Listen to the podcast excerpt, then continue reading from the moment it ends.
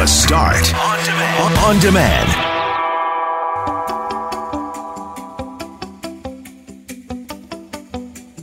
demand. More travel restrictions thanks to the Omicron variant. Are you modifying your travel plans? Advent calendars. Elf on the shelf. It's December, which means we can start to celebrate some of our favorite holiday traditions. Although are some of them getting out of hand?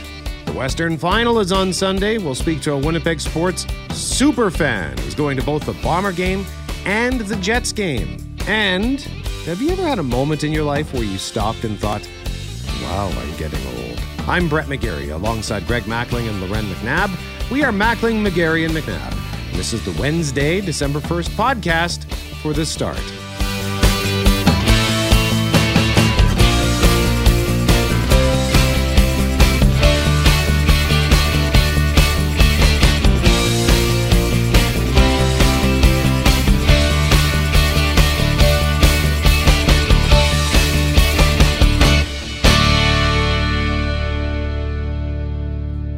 Mackling, McGarry, McNabb, back after a couple of days off and freshly ASTRAPFIZED, Loren. Yes, I like it. You're welcome to the club, my friend.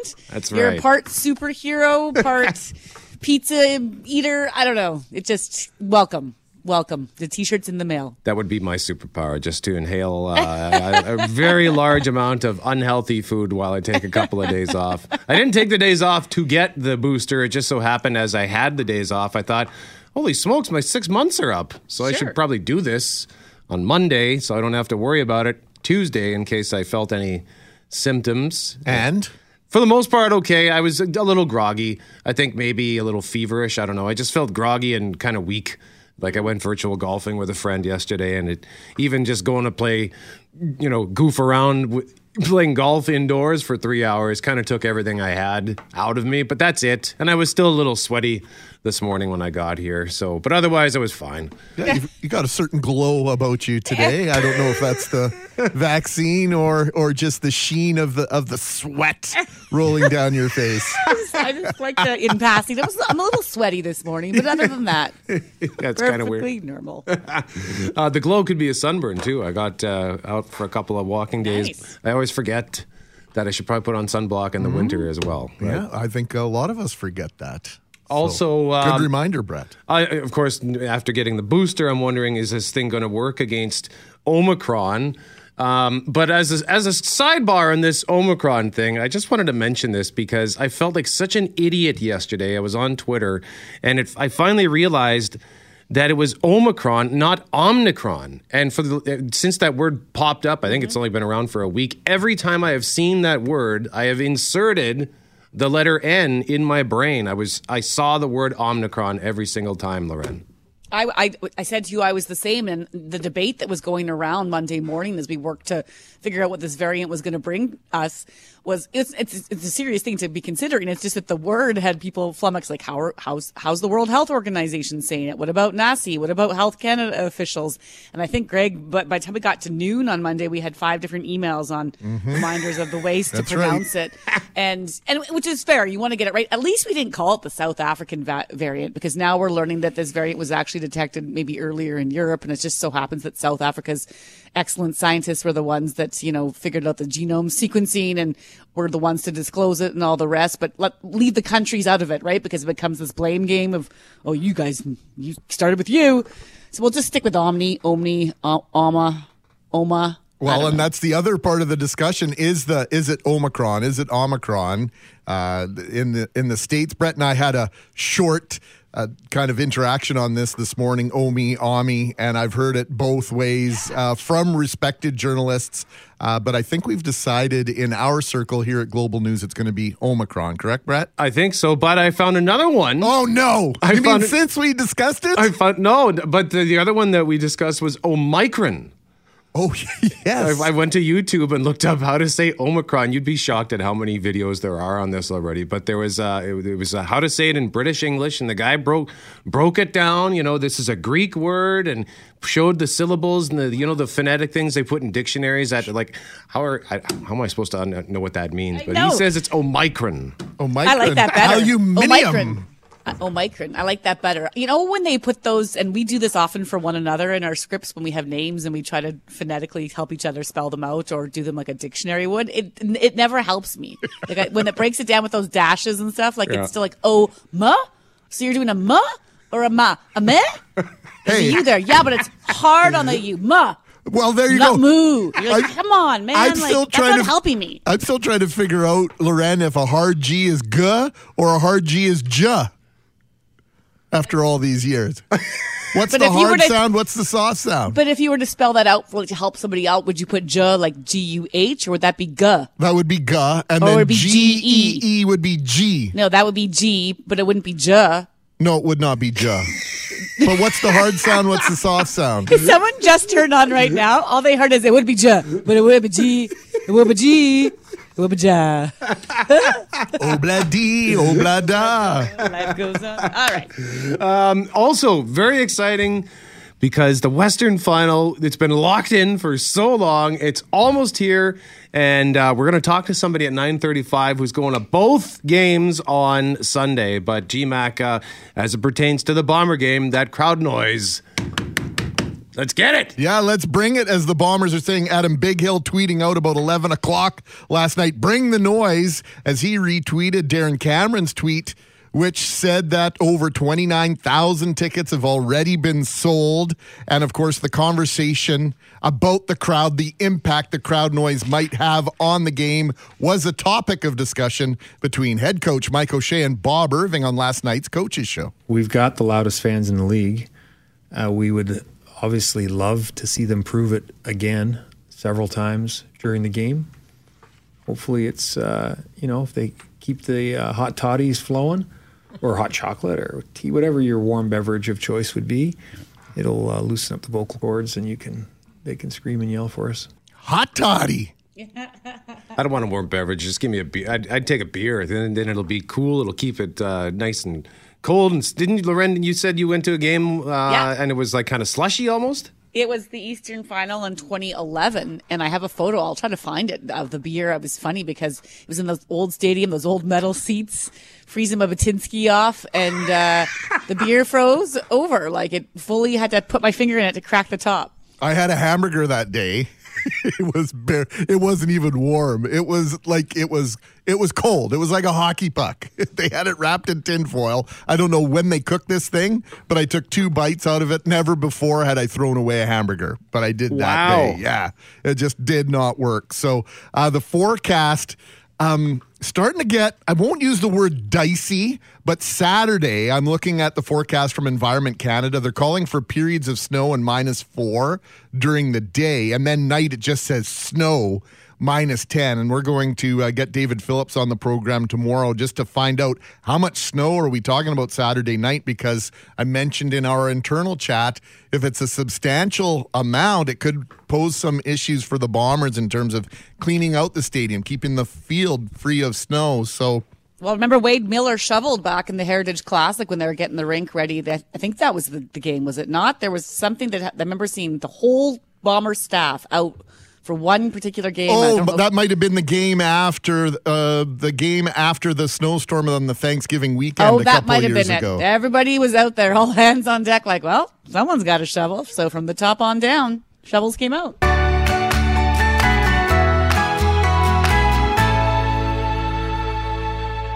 Mackling, McGarry, and McNabb. Just want to quickly thank Brandon for sending us this text. We were talking earlier about Omicron, Omicron, Omicron. Well, he sent us something from Futurama, and the video, uh, which is labeled from November twenty-sixth, How to Deal with the Omicron Threat. And uh, just listen to this. People of Earth, I am Lur of the planet Omicron Persei eight. Oh, no. We demand justice. I don't know what the rest of it is, but I just thought it was funny. Gee whiz. I looked at it imme- immediately, thought, oh boy, the Simpsons have predicted the future again. And then I'm like, oh no, that's Futurama. Yep. Anyway, well, like, what see, that's chances? Where people's heads go. That's crazy. So, Brandon, thank you for that. That was a great laugh. I and like a him, real episode. It's not like someone just made that up in the last forty-eight hours. Yeah, it's a real episode. So I, I thought it was a meme that someone had just created. Uh, I said, is that really in the show? And he says, you betcha it is. So there, big smile on my face. I love that. Those cartoon uh, alien voices, too. And the, the, the guy's name, Lur, is spelled L R R R.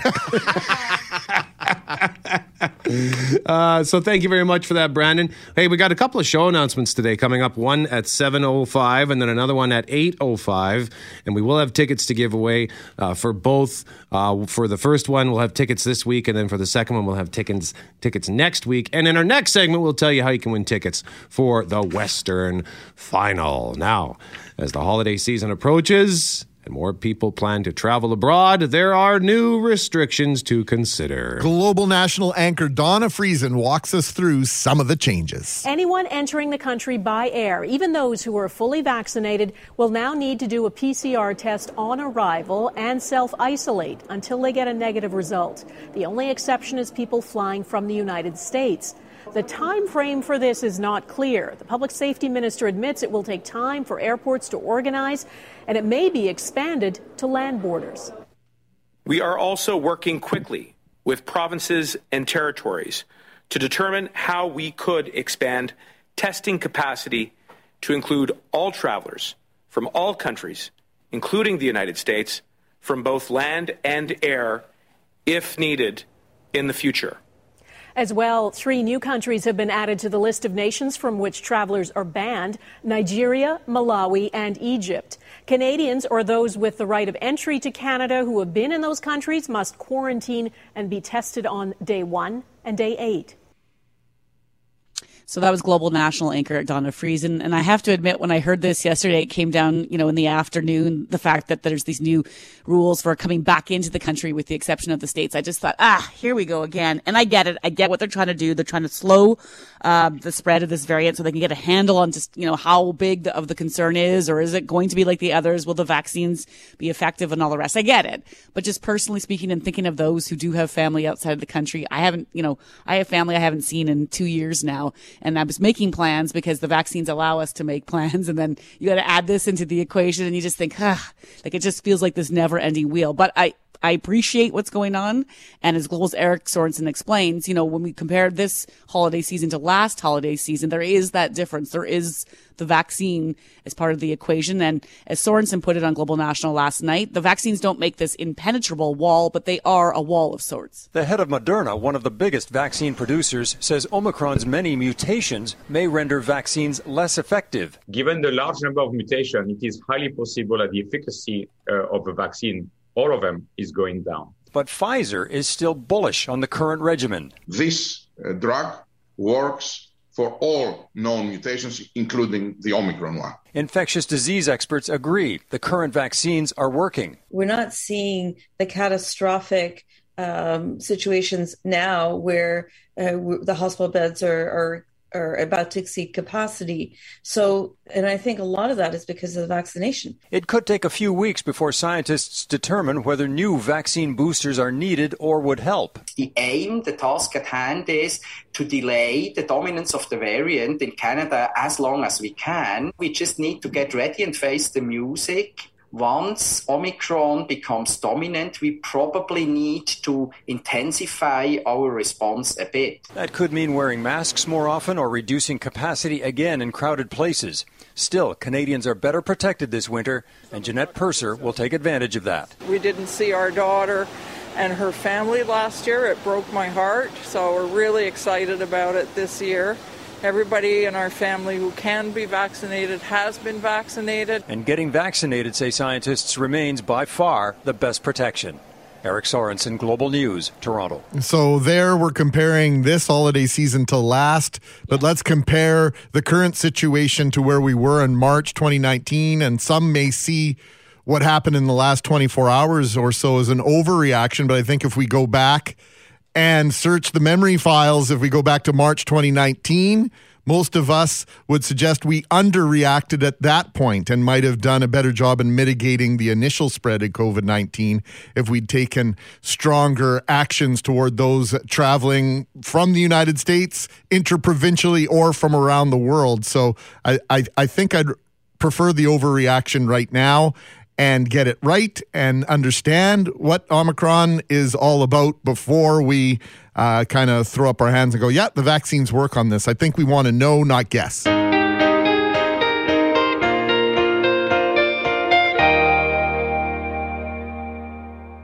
Mackling, McGarry, and McNabb. Today's conversation for the Western Final tickets that we'll give away at nine fifteen shall be inspired by a tweet from Jeff Braun, who said, "So it's not my ears after all." Well, it's still partly my ears. Jeff, what was this all about? Do we have Jeff Braun, Mister Fortier? It was about... I'm here. Okay, go ahead. Hello. We can hear you. Go yeah, ahead, Jeff. No, it was about... Uh, it was about how you can't you know, movies anymore without turning the subtitles on. uh, something that I'm finding happens to me increasingly as years go by. So, quick poll here. Loren, do you use the subtitles when watching T V?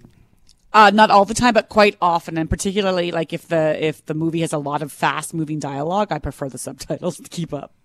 Greg? No, my bifocals don't allow it. What? Well, I gotta adjust my hat. Forget it. It's not even worth it. You gotta find the sweet spot to read them, and then you can't see the screen. Prop- no, I do not. Oh wow, why, that's okay. So funny to me. Um, and uh, Jeff Forte, what about you? No, I do not use subtitles. Okay.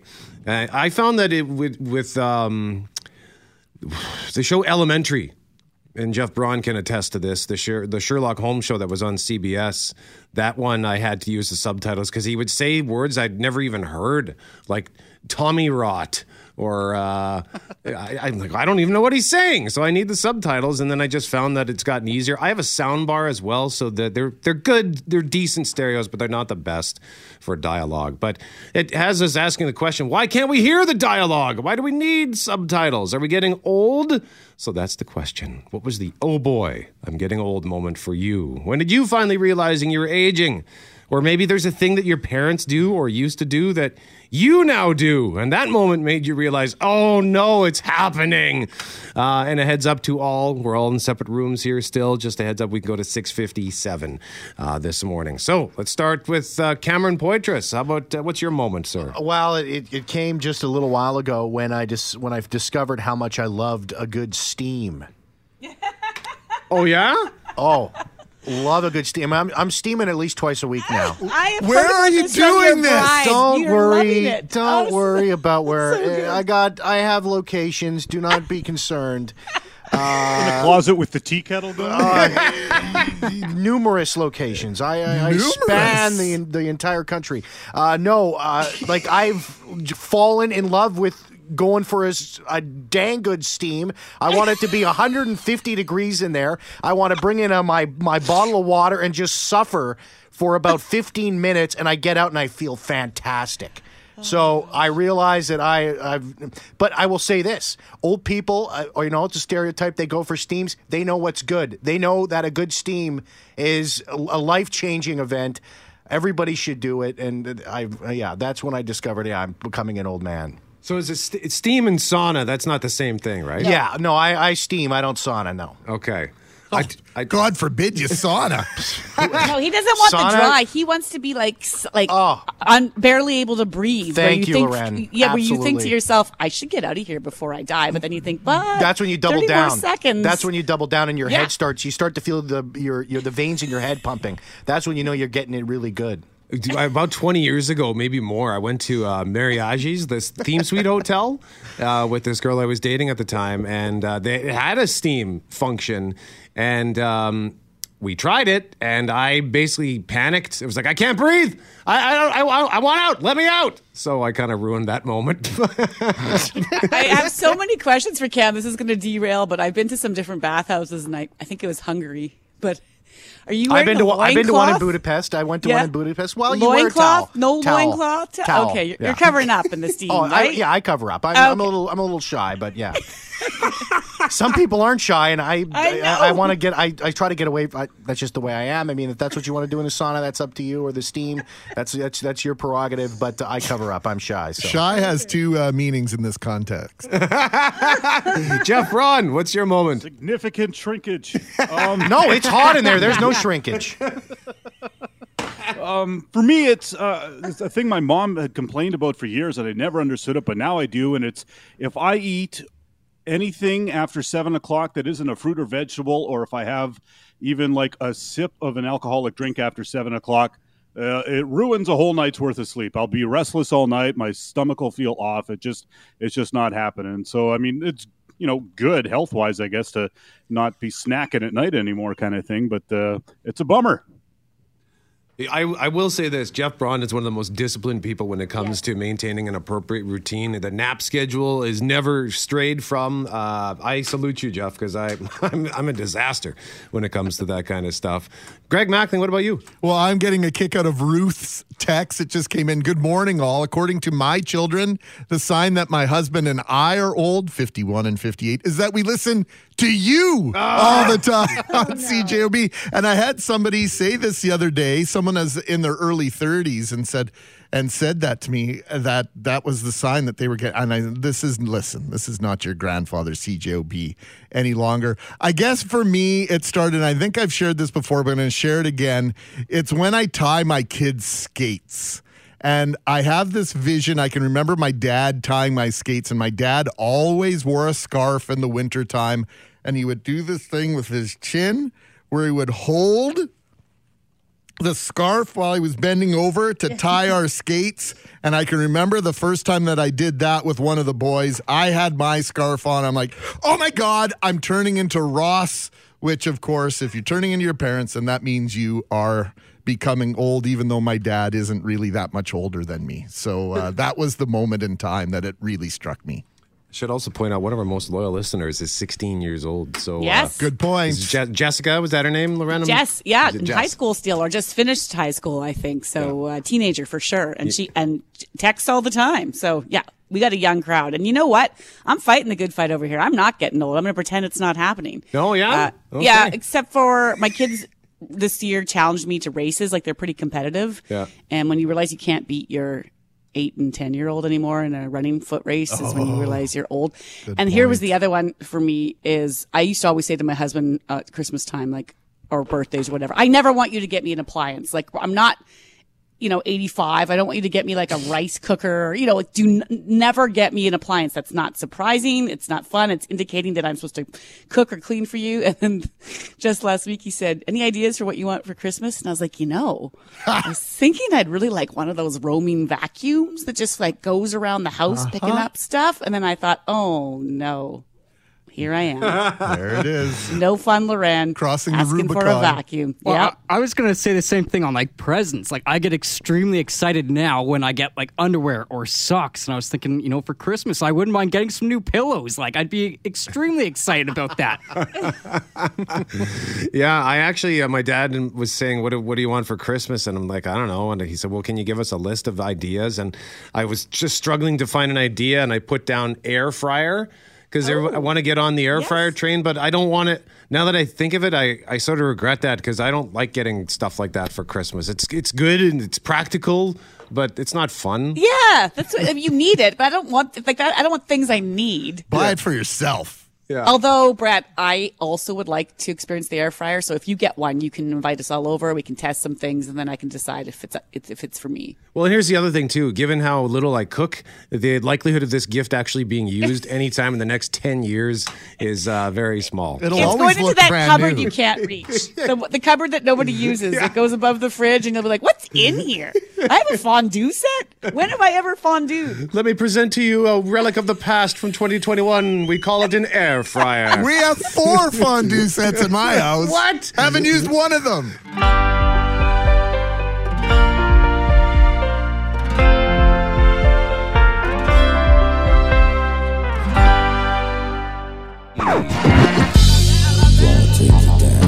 Tackling McGarry and McNabb, we've got a cool show announcement. The Sopranos in conversation. Three stars of one of the most iconic series in television history. Behind-the-scenes stories and laughs with Stephen Schirripa, who played Bobby Bacala, Bacaleri, Michael Imperioli, who played Christopher Moltisanti, and Vincent Pastore, who played Salvatore Bonpensero. He had a nickname on the show we can't repeat on the air. Big something or other. Yeah, exactly. Friday, March fifth, twenty twenty-two, eight p.m., Club Region Event Center, and we will have tickets to give away this morning and for the rest of the week on The Start. Also of note, Imperioli and uh, Schirripa recently wrote a book called Woke Up This Morning, The Definitive Oral History of The Sopranos, and they've got a podcast, Talking Sopranos, which has new episodes coming every Monday. So that's pretty cool. Sopranos in conversation. So, shopping, Christmas shopping, holidays. I, uh... I will admit that over the last, say, ten years, and maybe this is a byproduct of getting older, but I have admitted that I try to get out in front of this a little bit because I don't enjoy that panic, even though I feel the panic is part of a, the, the seasonal rite of passage. I don't like getting to, say, December fifteenth and realizing I haven't bought anything yet.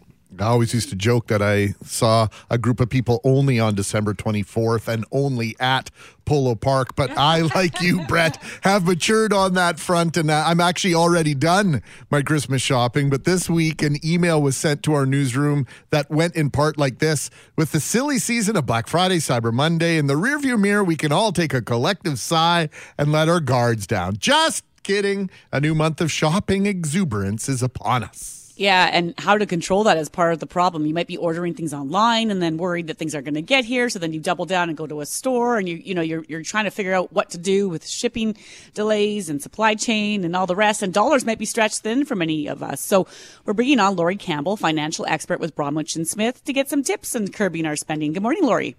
Good morning.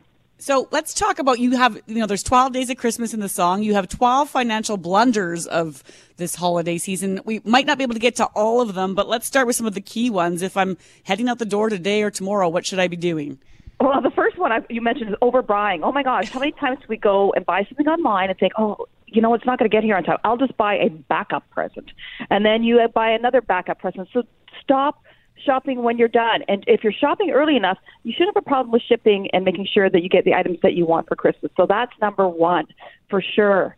Another one I love is the keeping up with the rich relatives. How many times do you go to your family's house or your parents' house, and guess what? Your sister has bought the most extravagant gift for your parents, and you've bought, well, like what you thought was a very nice bottle of wine or whatever the case may be, and you feel like you're just not measuring up. And therefore, you start to one-up each other until it becomes so ridiculous that you can't afford it. It can sort of have, I, I find, uh, I kind of get this way if I'm in a relationship where, like, I, I want to... Uh, I want to win. I don't want to just make the, the other person happy, but I want to win Christmas, and sometimes I overdo it. Yeah, and also you don't want to be the one that actually, oh, my gosh, you spent so much on me, and, you know, here, I got you a nice pair of slippers. You don't want to be that person, right? So, you know, you try to just make sure you, you keep up with that, that crazy, crazy, um, you know, race to the finish. One other thing, and I've done, I've done this myself, don't shop when you're hungry, you're tired, and don't shop with your kids. I mean, I've done that. What a nightmare. You'd end up buying the most expensive gift in the first store you see because that crying kid behind you or beside you is just not going to let you go anywhere else. Okay, Lori, uh, thank you for the advice with regards to not shopping when you're done, because I've done that in the past, and then you go, oh, you know, I'm already done, so I might as well, or I'm tempted to buy just one more thing. But what is it about this time of year? We know that January comes around, we have all sorts of New Year's resolutions. Many of them are around finances, but we're starting mm-hmm. off behind the eight ball to begin with because of the decisions we made in November and December. How do we avoid that? Well, you know, you're so right. And I think part of it is a little bit of carpe diem, right? Live for today. And how you avoid it is really to, to, to stick to a budget that you have. Make sure that you put all the items that you that you need uh, for the holidays on that budget, because the big surprise in the new year is that, wow, I forgot I spent this, or I forgot I spent that, or I didn't realize that I didn't have enough money in for a Christmas tree, for example. So make sure you have everything you need on on that list. But also think about what the holidays really mean to you. And I always think that, you know, when I was a kid, I don't remember what I got most years, but I remember the, the family outings. I remember skating, the hot chocolate, the decorating the tree. So what do you want the holidays to mean to you? And what special activities can you do that are cheap, if not free, that will bring great memories and don't cost you an arm and a leg? The experience, right, Lori? I think, you know, there's dollars are really tight for many families out there. And if there's a way to do something with your kids and keep it, keep the moment big, but the present small, that might be a better way forward. Exactly. And, and you know, your kids will so much appreciate that. And you'll find out when they get older how much, how, how great those memories really were for them. So it's, it's good advice, even if you do have all the money in the world, because, you know, those special memories are very important. But true, there's so many people that are tight this year. COVID's hit so many people so hard. There's been a number of, of uh, difficulties, you know, with work and, and with, uh, you know, the whole financial situation people are in. So if you're struggling, get the help you need from a licensed insolvency trustee. Make sure you go to the right source so you don't get in, involved in some type of a scam and end up losing more money. Lori Campbell, financial expert with Bromwich and Smith, joining us live on six eighty C J O B. Thanks for the tips.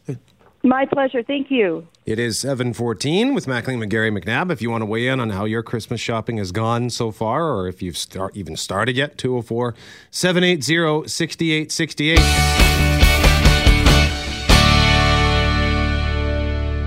Mackling, McGarry, McNabb, we're going to talk travel restrictions in a moment. But before that, reminder, we're asking you to tell us about the time you realize you're getting old. two oh four, seven eight zero, six eight six eight. Western, final tickets up for grabs based on those texts. We'll pick a winner at nine fifteen. Loren, what did Jordan have to say? Okay, I don't know why this happens, but this does happen. And I don't think there's a, an age when it happens. But Jordan says, I realized I'm getting old when my girlfriend and I were in the car going home, and she said, do you want to grab something to eat before we get home? And I said, nah, we got food in the house. And then Jordan says, I'm only twenty-seven. I remember. This the, happens. Oh, yes. I remember the first time I made steak and lobster for Jackie. We were dating, and we sat down. We had this beautiful meal with Caesar salad and garlic bread and everything. And I said something like, do you know how much this meal would cost at the Keg? And she looked at me, she goes, my dad says stuff like that all the time. And then fast forward last weekend, we had bacon and eggs, hash brown. I did the whole thing, uh, big the big breakfast before curling on Sunday. And she goes, I'm going to say it. Do you know how much this would have yes. cost us at a restaurant? And I said, there we go. It only took seventeen years, oh, but we're on the same page now. Finally. That's cute. I don't know why that happens. Or, and what's the big deal? Like, is it the money that's preventing you from going out? Or is it just the time to sit there? You just don't feel like being in an uncomfortable chair. You'd rather eat it on your couch. Like, what is it, Brett? Well, if, if someone you're not said, there, maybe maybe you're not there yet. No, no definitely not. Definitely not. I, I, I, if someone says you want to grab some food on the way on the way home, and playing some drive-through, I'm all over that. I'm okay, all good. over that. Plus, for me, like I remember even when I when I was craving hot dogs. I don't know if it was earlier this year or last year, but I was like, I'm going to make myself some hot dogs. I spent like fifty dollars on hot dog stuff just for me because I bought because I had to buy. I can't just buy everything, three. Right? Yes. Right? You got to get however many uh, Smokies are in the pack, and then I had to buy the bag of buns, yes, okay. and I bought some bacon, and I didn't yeah. have any condiments because I had run out of pretty much everything, so I needed mayo, mustard, and ketchup, and then by the and then I needed some cheese. So like That's I was right. I was basically out of everything. You and, had to buy everything required to open Brett's hot dog restaurant. Yes, is basically what you needed to do. It cost me a lot of money, so uh, yeah, I'm all over uh, going out. Uh, if someone says let's stop somewhere. Uh, you don't have to argue with me. I don't you care how much how much food we have at the home. But that's a good one, Jordan. And thank you for your honesty. And keep those texts coming for a chance to win. Now, we got a couple of minutes here to ask you the question. Were you planning to travel over the holidays in the new year?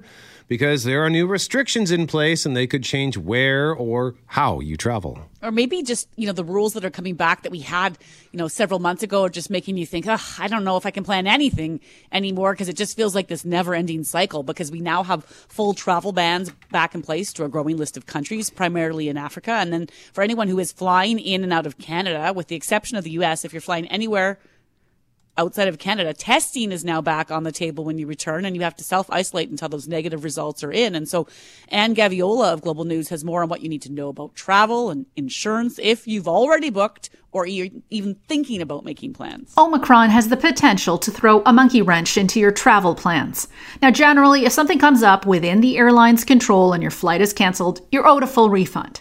But this new variant, which we're only starting to understand, doesn't fall into that category.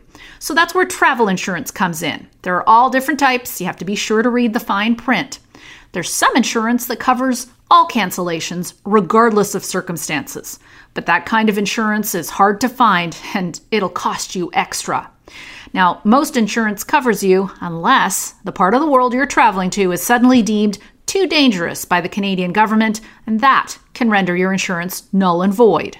So here's another option if you're on the fence. You can pay extra for a flexible ticket, so if you decide to cancel ahead of your trip, you have the option to rebook sometime in the future. Anne Gaviola, Global News. I know that when we went to California, we did something we'd never done before, and that was like triple check. What coverages do we have through work in terms of our extended health benefits program? What coverages did we have via our credit cards that we had booked our trip with? And then on top of that, we just said, you know what? For the eight dollars a day for the Blue Cross, and we asked, okay, this covers this, that, and what else? Yeah, we'll take that as well. Had never, ever been over, quote-unquote, insured before, but I think we were going to California. But now with all these changes, with the with the Omicron, I don't know if you can be too careful with that stuff. No, but- and we have a listener, sorry, Brett, who's just asked, saying right now she's got tickets to Ireland she still hasn't used because of the past two years of questions, right? So, and it might not even be booking for the future. It's stuff in the past you never even got to. Question of the day at C J O B dot com for Mister Furness. Don't call them first. You'll see why. Call Mister Furness, two oh four, eight three two, six two four three. All air travelers entering Canada except from the U S need to be tested for COVID nineteen on, on arrival and isolate until receiving a result. What do you think? So far, sixty-three percent say I'm okay with it. thirty-seven percent say not again. Cast your vote at C J O B dot com.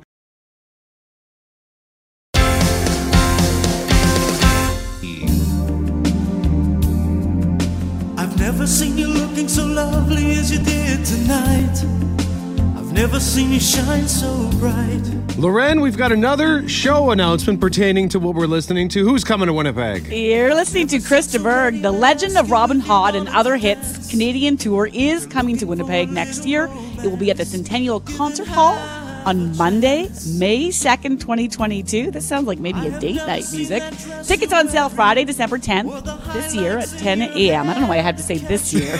Tickets on sale Friday, December tenth. That's next week and this year. And Greg, well, what are we doing? Well, twenty twenty-one is this year, so why not say it? twenty twenty-two is next year, and we will have tickets to give away next week to make things even more complicated with uh, this and next. His most famous song is, of course, The Lady in Red, which reached number one in forty-seven countries. But what a storied career de Burgh has had. He released his twenty-seventh studio album this past September, The Legend of Robin Hood. We will have tickets once again to give away next week. And a reminder, we've got tickets to give away for in, in Conversation with the Sopranos. So we'll do that probably at some point this hour with Mackling, McGarry, and McNabb. In the meantime, if you're between twelve and seventeen or have a kid that age, new rules around vaccines will soon be in effect. That's right. Starting December sixth, at least one dose of a vaccine or a recent negative test will be required for anyone in that age group looking to take part in indoor recreational sports, Loren. Yeah, so that testing won't be allowed at any of the provincial sites. Instead, you're going to have to have it done and paid for at participating pharmacies. And the goal really is it might maybe encourage more vaccinations or at least limit some of the spread. But we have had texts from listeners saying, hang on, we're worried that this might impact just kids playing sports in general when these rules kick in on Monday. So we're joined now by Peter Woods, Executive Director of Hockey Manitoba. Hi, Peter. Sorry, go ahead, Peter. Yeah, no, uh, I'm here. Go ahead. Thank you. Uh, wondering if you've heard from any leagues or teams who already have had kids drop out. What sort of impact has this had to date in, that you know of? Well, fortunately, we probably have about eighty percent of our members that fall into that age category that already been vaccinated. So uh, we're dealing with, you know, the other twenty percent that have not been vaccinated at the particular at this particular time. And uh, they've certainly raised some concerns, a, a number of issues regarding that and on the cost that's involved, where you can actually get the testing. You know, a lot of areas within our province don't, uh, you can only get tested at a pharmaceutical. So it's, there's a lot of small town Manitoba that does not have a pharmacy within their particular town, or were they aware when this was rolling out what the requirements were going to be. So we're still looking for a little bit more clarification from public health on what the actual uh, um, criteria is and, and how we're going to roll this out. And uh, uh, we've been waiting for that since uh, the, when it was rolled out on the twelfth of November, I believe. Uh, so it is a bit concerning that uh, we're only a few days away from uh, this going into effect, and we don't have the full understanding on, on some of the issues that we need to be dealing with. So, Peter, are you concerned that in certain parts of the province, this may have a dramatic impact versus a minimal impact on the number of players, for instance, that a team may be able to ice? No, most certainly. I, I think we're well aware of certainly there's pockets within the, the province of Manitoba that are... Uh, are uh, vaccination defiant. Um, I know uh, for, for a variety of reasons uh, what that might be, and that's a personal choice. That's up to them. And, and a number of those players have uh, expressed opposition, or their family has expressed opposition to this to this mandate. Um, and uh, we will have to be looking at how we're going to manage that appropriately, whether we're going to have to be merging teams or we're just going to have to go with less players that are participating in the sport. But uh, it's de- definitely going to have an impact on the, the number of players that will be participating come Monday. What about referees? I mean, is this going to have an impact on reffing? Because lots of refs start off at age twelve, and uh, and referee is a part-time job.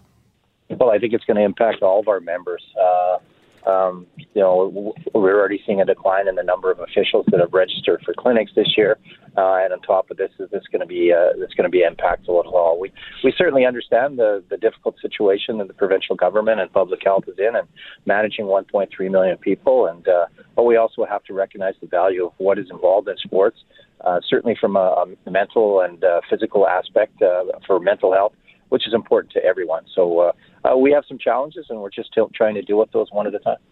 How are you sorting out who enforces this or who does the checks, Peter? And, and by you, I just mean, you know, hockey and sport in general. Is it the team that's just going to have to ask or just wait for the forms? Is the is the rink or the rec facility responsible for now checking the I Ds and vaccine status of twelve and up? I mean, what's your thoughts on that? Well, certainly uh, we've had to figure that out ourselves uh, to some degree. And from my understanding, it's that all twelve to seventeens, regardless of what they will be doing in the facility, whether they'll be watching a game or whether they'll be participating in a game, will be required to be vaccinated. So if the uh, if the facility is already checking people that are coming in the door that aren't participating in the game, it will only make sense that they would be doing the same for the players that are participating in the game. So by default, uh, the way that the order is written, uh, the facilities should be responsible for checking everyone that comes into that facility. Uh, if it's not managed that particular way, and we haven't got a full clarification on that, uh, becomes very problematic because you have a number of different user groups that are using the facilities, as in regattas and hockey, uh, as entrepreneurs, uh, figure skating, et cetera. And you're going to get different applications and inconsistency in how that's going to be applied. So that is a bit troubling uh, that we haven't got full clarification that with only two or three days left to go before the release or the impact of this particular uh, new regulation. Uh, but we figured that out ourselves, and that's how it should be managed. All right, Peter, thanks for this. Uh, obviously, I don't think this is going to be our final conversation on this topic, even though these regulations, these rules come into effect on Monday. We appreciate your time very much. Thanks very much, guys.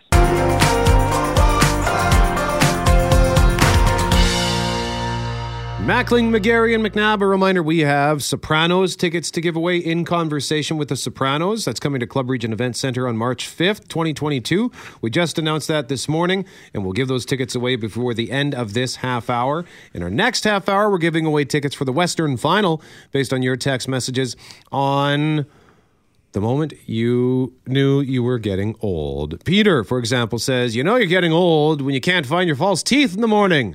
Not because you misplaced them, but because the grandchildren have them and they're playing with them. So, is that still a thing? Is that a thing? Yeah, I guess. Like, are there full sets of teeth that go in and out? Yeah. Absolutely. My grandmother okay. used to have uh, false teeth that she would put in a glass overnight. That sounds like a, the beginning of a Jeff Foxworthy joke. You know you're getting old when... Fill in the blank. Uh, it's funny to hear the kids still like playing with the false teeth. I knew to stay away from my dad's. Like, oh, yeah? So much as took a step near them, oh, there'd be hell to pay. Thousands upon thousands of dollars in that glass. So keep those coming. We'll give away uh, those tickets at nine fifteen. But right now, we want to talk about uh, something far more serious, and that's the annual report card on child poverty. It's in, and Loren, the results are not good. And they really haven't been for years, ever since they started collecting this data and, and making that promise to put an end to child poverty. The rate in Manitoba sits at twenty-eight point four percent. But what's, uh, I think, additionally concerning about that number is the fact that child poverty, you know, food insecurity, it's even worse for kids under six. So thirty-two percent of preschoolers in this province live in poverty, and that's the highest level of any province in this country. Kate Kehler is the executive director of the Social Planning Council. Good morning, Kate. Good morning. We're working on this report off data from twenty nineteen. That's the most recent data we have from Statistics Canada. Given the pandemic, given the stresses that there have been for inflation and all the rest, is it conceivable that that rate might be actual, actually higher and, and the rate's getting even worse month over month? Yes, unfortunately. Um, that's, that's, we don't have that data. So we are looking, and we're already looking and planning ahead on how we're actually going to evaluate that data, because we do affect, uh, expect some fluctuations around CERB because of the CERB benefit and because of the other pandemic benefits. So it actually might appear to be deceptively better next year. But now that we know that government, the federal government is actually looking and clawing back income tax returns, um, G I S payments, and that, and ending the the, um, the benefits that they do have, um, we're expecting that, you know, over the longer period of time, it's actually going to be much worse, because people are going to have less income than they had prior to the pandemic as they struggle to pay back the CERB. Kate, I should ask you a, a very, you know, poignant question right now, calmly, coolly, and collected. But I, I'm I'm angry right now reading this, thinking about this. Most, if not all, my adult life, we've been talking about child poverty and eradicating it and doing things to change that continually since, and for as long as I can remember, Manitoba has been at the top of this list. Is there a- anything that can be done? What is it going to take to change this fact, let alone the narrative? It, it, we have to tell our provincial government to actually lose, use the levers that they have at their disposal to build on what the federal government has done through the C C B. Our report does indicate that when it was introduced in twenty sixteen, there was a, a substantial drop in child poverty. We had also just implemented the Rent Assist program here in uh, the province of Manitoba in twenty fifteen. So it did have an impact, but unfortunately, without any real um, investment by the province after that, we've seen the rates go back up again. So there are levers that the province has. We are encouraged that they signed the uh, child care, um, the child care uh, early learning um, uh, uh, deal, sorry, deal with the federal government. We're encouraged by that. But even if people are talking about ten dollars a day, if you're a family living in poverty with three kids, ten dollars a day even isn't affordable. Uh, so we need, a, you know, we need to look at that and see what a sliding scale could look like for pa- for families based on an income level. There are all sorts of other things, like we need to make, we need to raise our minimum wage to a living wage. A, a single parent with one child start after working forty hours a week for the year is below the poverty line. That is simply not something that we can justify in our society. Can you tell us about the situation in some parts of northern Manitoba? Well, that's, you know, that's when you look at that number, sixty-four percent of the kids in northern Manitoba live in poverty. Um, and it's like, I don't, I'm as angry as you are with that. I, I'm not sure what to do. Obviously, food insecurity is a huge issue in the north. The cost of food, I don't know if you've ever been to the smaller communities, the First Nations communities, the cost of food is astronomical up there. So this is, this is something that, you know, we are actually depriving these children on a, on a daily basis. And we have to realize that affects us all. When children, and you mentioned the idea of children under under three, sorry, under the age of six, the one in three Manitoban children live in poverty un, under the age of six. That's an atrocious figure. But if you just want to look at it from a pragmatic point of view, that affects their ability to develop. That affects everything going forward in their lives. And we see this. We keep saying we pay for poverty, but we pay for it at the back end. We pay for it in child and family services. We pay for it in children who cannot um, cannot access or make the most of the education system that we have. They have poor health outcomes. They have mental health issues. And unfortunately, too many of them end up, end up in the criminal justice system.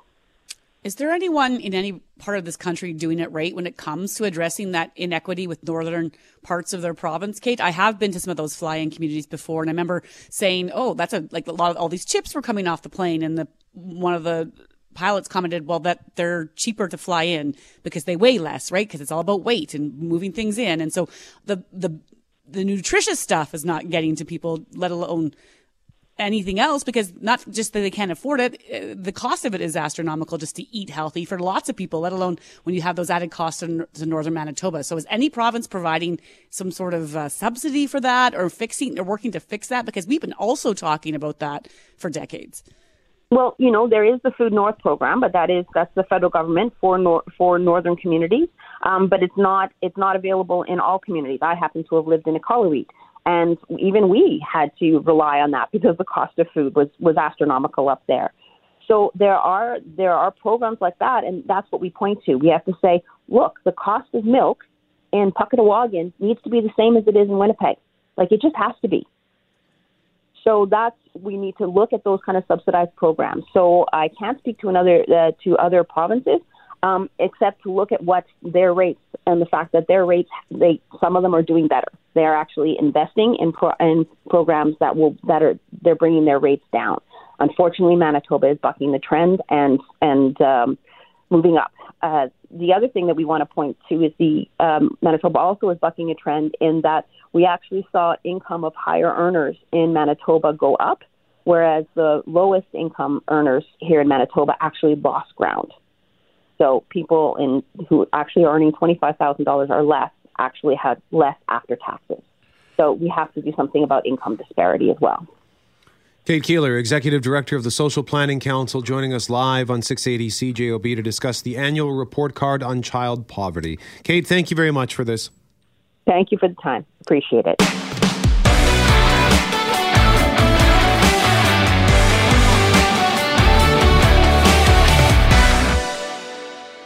Mackling, McGarry, and McNabb in our next segment. Deliberations shall be complete. We have tickets to give away for the Western Final based on your text messages on the moment you knew that you were getting old. Like when you were feeling old, like Becky, who texted us to say, I know I'm getting old when I visit my nine-year-old niece. She uses words and I have no idea what they mean. I like to think I keep up on current trends, but hanging out with younger people makes me feel so old and out of touch. I was looking at a video uh, from one of my Instagram friends, one of the people I follow, and she was uh, talking about her outfit, and she was saying that she was looking snatched. And um I had to look it up, and I felt so felt so stupid. I mean, it, it just means looking good. Oh, boy. But apparently, you know, I don't know if you ever you heard the term eyebrows on fleek. That's oh. that's about ten years old now, I think. Yeah, I, I, yes. Yeah. Is that a Kardashian thing or something? I don't know. Yeah, yeah. Uh, but uh, and does that mean you look good? Yep. Yep. If your eyebrows are on fleek, it means it looks good. But apparently snatched is like a like the evolution of that somehow. So I don't know. Fascinating I'm, stuff. I'm clearly out of the loop as well. So, so Becky. We're in that group. I, I feel you, Becky. I get it. So keep those coming for a chance to win. We'll give them away in our next segment. But uh, right now, we want to talk about a couple of things. Hey, it's December. Uh, so it doesn't just mean it's the annual snow route parking ban, which is now in effect, but a couple of things are going to pop, start popping up today. I know, Loren, I, I believe I interpreted correctly in saying that you were lamenting the return of the elf on the shelf.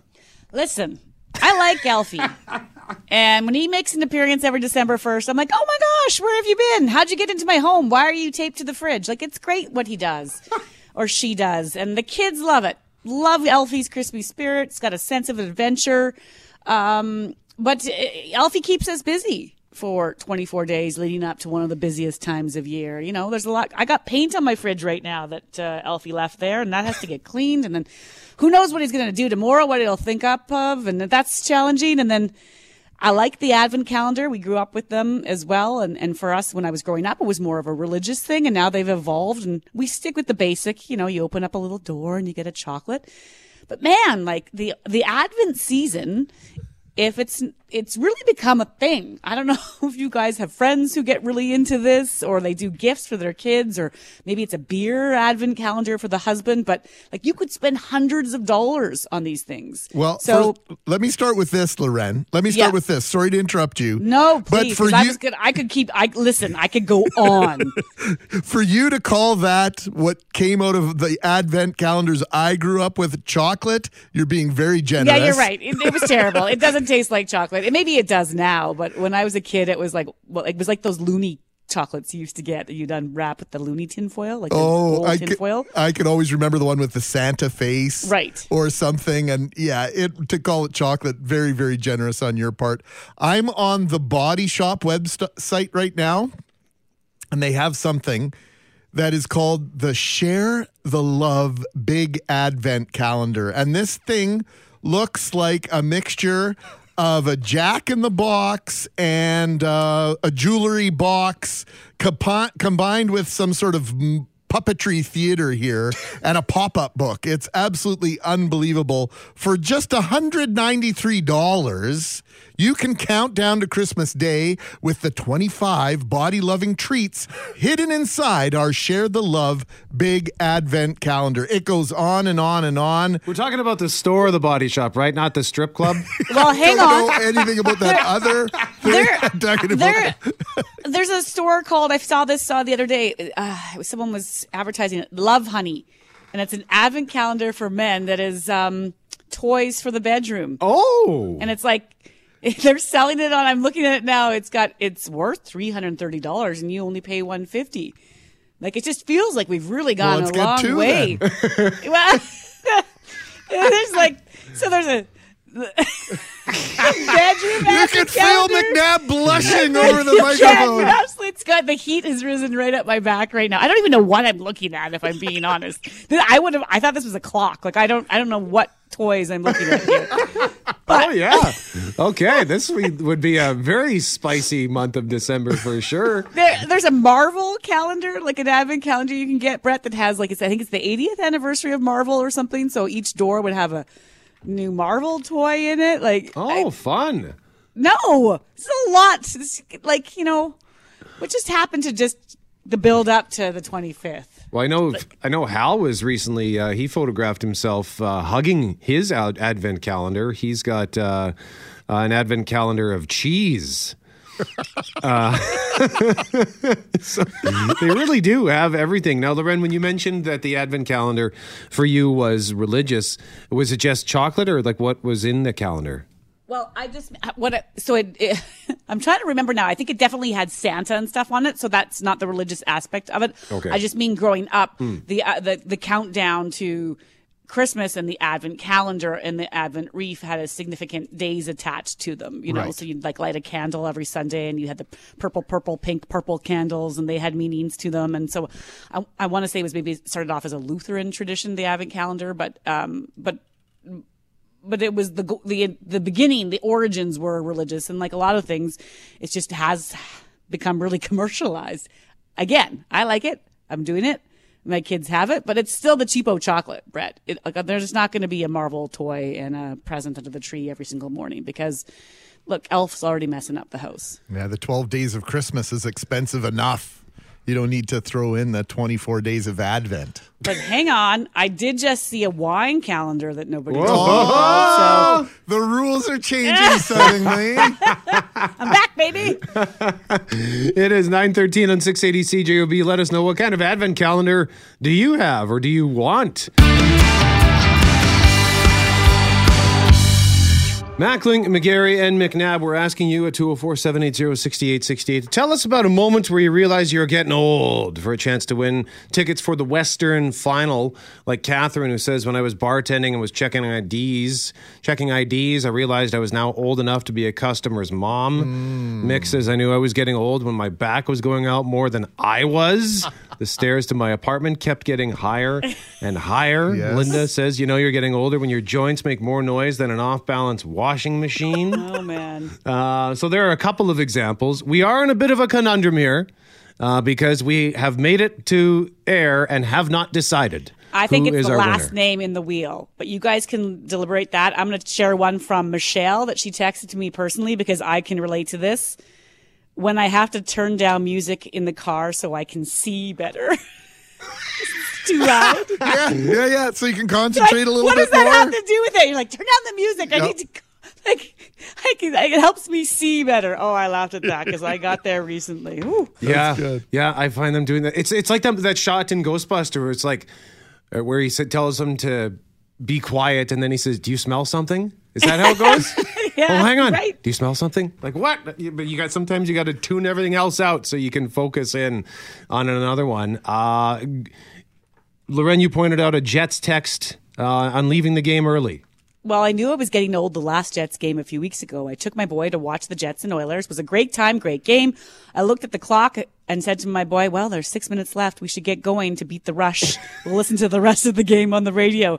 The look on his face after no, no, thinking, no. Yep, I am getting old. You can't beat the traffic. You just can't? No, that's, that's, no. Is it a myth? No, no. Oh, no, you can beat it, but you just shouldn't. Oh. Yeah, at the Blue Bomber games in Section S, we would shake our keys yes. at people and sing the song, beat the traffic, beat, beat the traffic, beat the traffic, beat, beat the traffic. And I've told this story. It was a few years ago. I think it was a game against Calgary when we were down, and there was like two minutes left of the game. I think we were down by two touchdowns, and we left.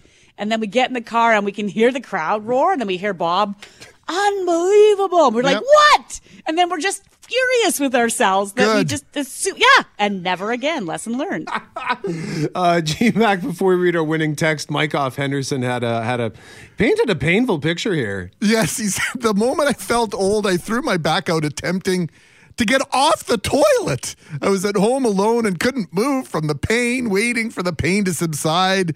My legs fell asleep, which only compounded the problem, and that had me thinking of Lethal Weapon two and when Murtagh's stuck on the toilet because there's a bomb. Anyway, and his legs fall asleep.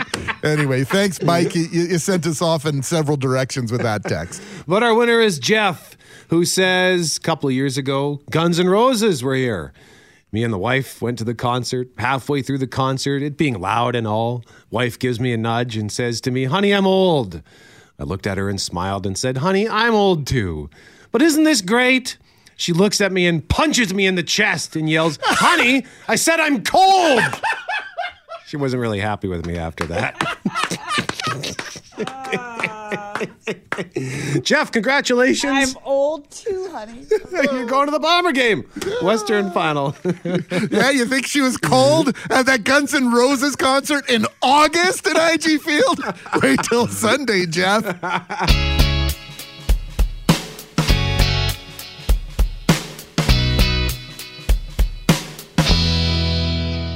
And uh, we're pretty socked in here. I'm just looking out the window. Can't really see much. thirtieth floor, two oh one Portage. Normally a nice view, but right now it's just basically fog, haze, cloud, whatever. Um, just before we introduce our next guest, and we are super excited to introduce you to this Winnipeg sports superfan. We got a couple of texts here that we wanted to share.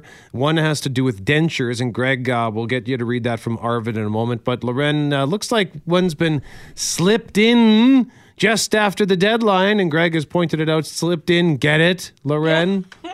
Uh, I get but, it. I uh, like it. So what does this one uh, say, Loren, regarding Country Fest? Okay, I'm reading this cold. Country Fest twenty fourteen, trying to impress the younger generation, I injured myself slip and sliding on my first attempt.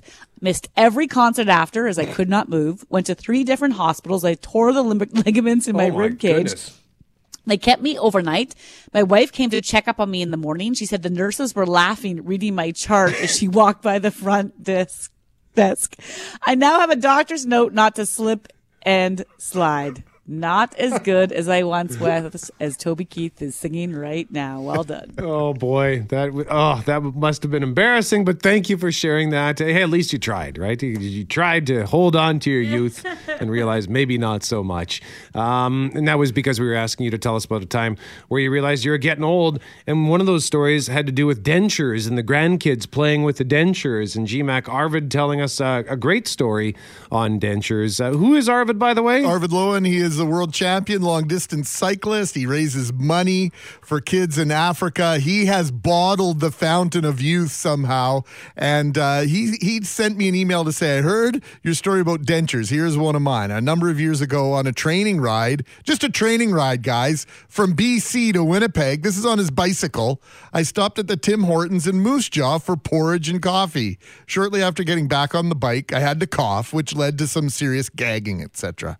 Long story short, fifteen minutes later, I put my water bottle in my mouth, bit on the valve to open it, only to find out the bottle came out. I tried it a second time. That is when I discovered that my dentures were gone. I searched the side of the Trans-Canada in vain.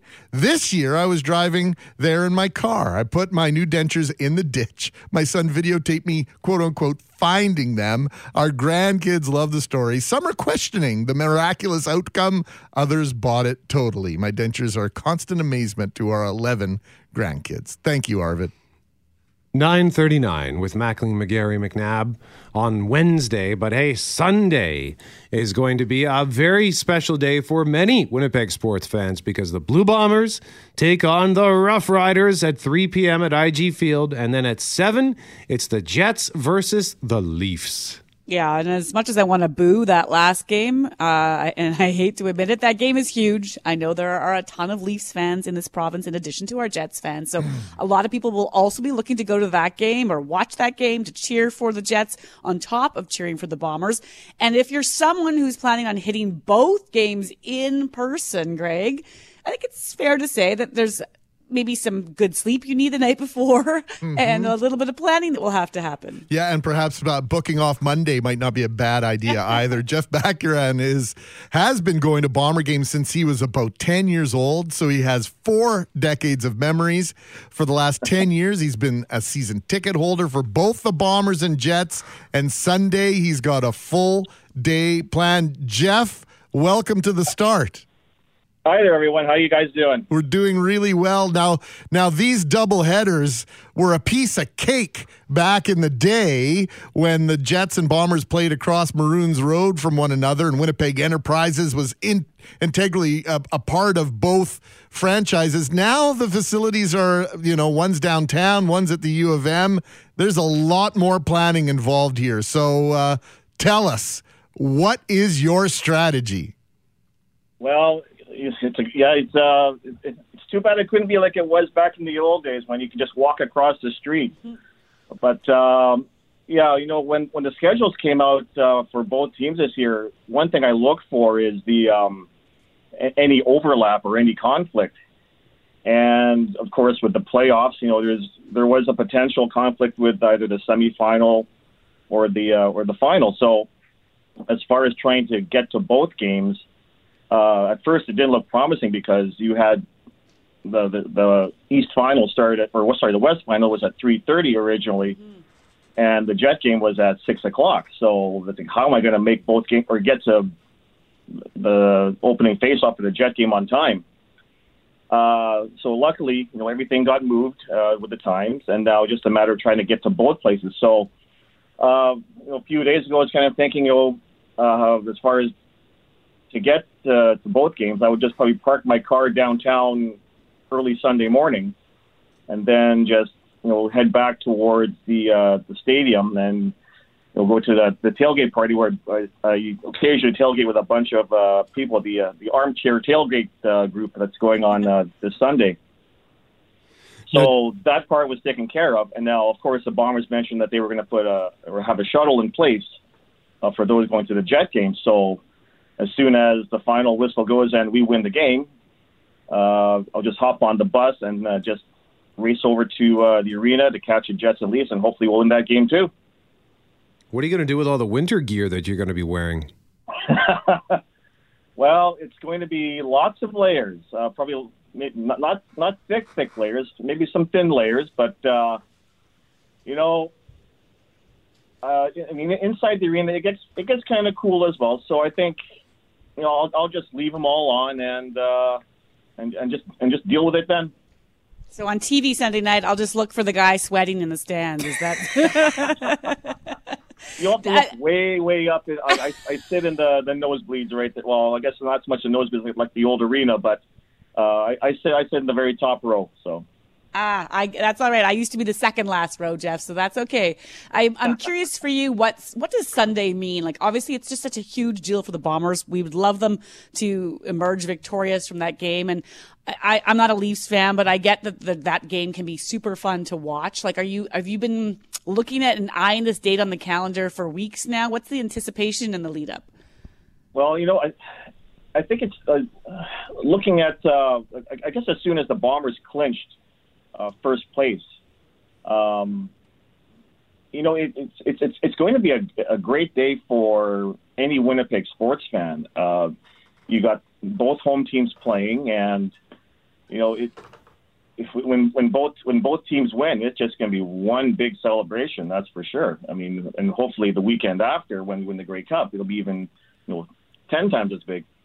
Uh, gosh, I, I really don't know what to say. It's uh, It's just going to be uh, a lot of fun, uh, uh, and uh, it's just going to be one great time. Well, clearly Jeff is not superstitious. Um, he's not even a little bit stitious, I know. Apparently. I almost hung up on him. I was like, stop, don't, don't go into next Sunday, Jeff. Just one day at a time. That's Did you right. not listen to Coach well, O'Shea? Yeah, that's true. I shouldn't be looking out too far ahead. There we go. There so, we go. One, one, one can't help, I guess. Yeah, no, and, and that's fair. And I was trying to think back to the last time this happened. I know the Jets and Bombers played on the same day uh, a couple times already this year, but at exactly the same time. And then back the first season that the Jets came back, uh, there was a game against Montreal on a Saturday, and then uh, Carolina Hurricanes were in town Saturday night. And I can remember uh, standing at the very end, the south side of the West End stands, waiting for that game to conclude, and then sprinting to my car to get downtown to get to that game. But I was also I remember that very well too. Yeah, there you go. And my buddy Steve has actually got a frame commemorating uh, being at both games. But I was trying to think back. I was sure I was at a Jets game following uh, a West or a prob, prob, uh, pardon me, an East Division Final Championship, and I think I found it. nineteen ninety, the Blue Bombers beat the Toronto Argonauts to go to the nineteen ninety Grey Cup. That was November eighteenth. That incredible run by uh, by Tom Burgess up the middle to set up Troy Westwood's game-winning field goal. The Bombers win twenty seventeen, and then that night, the Saint Louis Blues were in town, and the Jets won four to three. Yep, that's right. Were you there at both those games? Well, I, I was. I was at the West or uh, the East Final that uh, that afternoon, and just to correct you, it was Trevor Kennard that kicked the field goal, not Troy Westwood. Oh, that's right. Thank you very yeah. much. We found the two guys who have, like, the craziest memories, Brett. We should just put them in a vault together. Hey, Jeff, Greg mentioned, uh, you know, maybe taking Monday off wouldn't be a bad idea. I wanted to ask you this as a, you know, longtime football fan, and on the subject of, you know, feeling old, maybe this is going to make me sound old, you know, the, why can't we go back there? Why can't we do things a little differently? But uh, I'm just wondering, like, we the C F L, most of the season, it's Thursdays, Fridays, and Saturdays, and then we get to the playoffs, and they have the games on Sunday.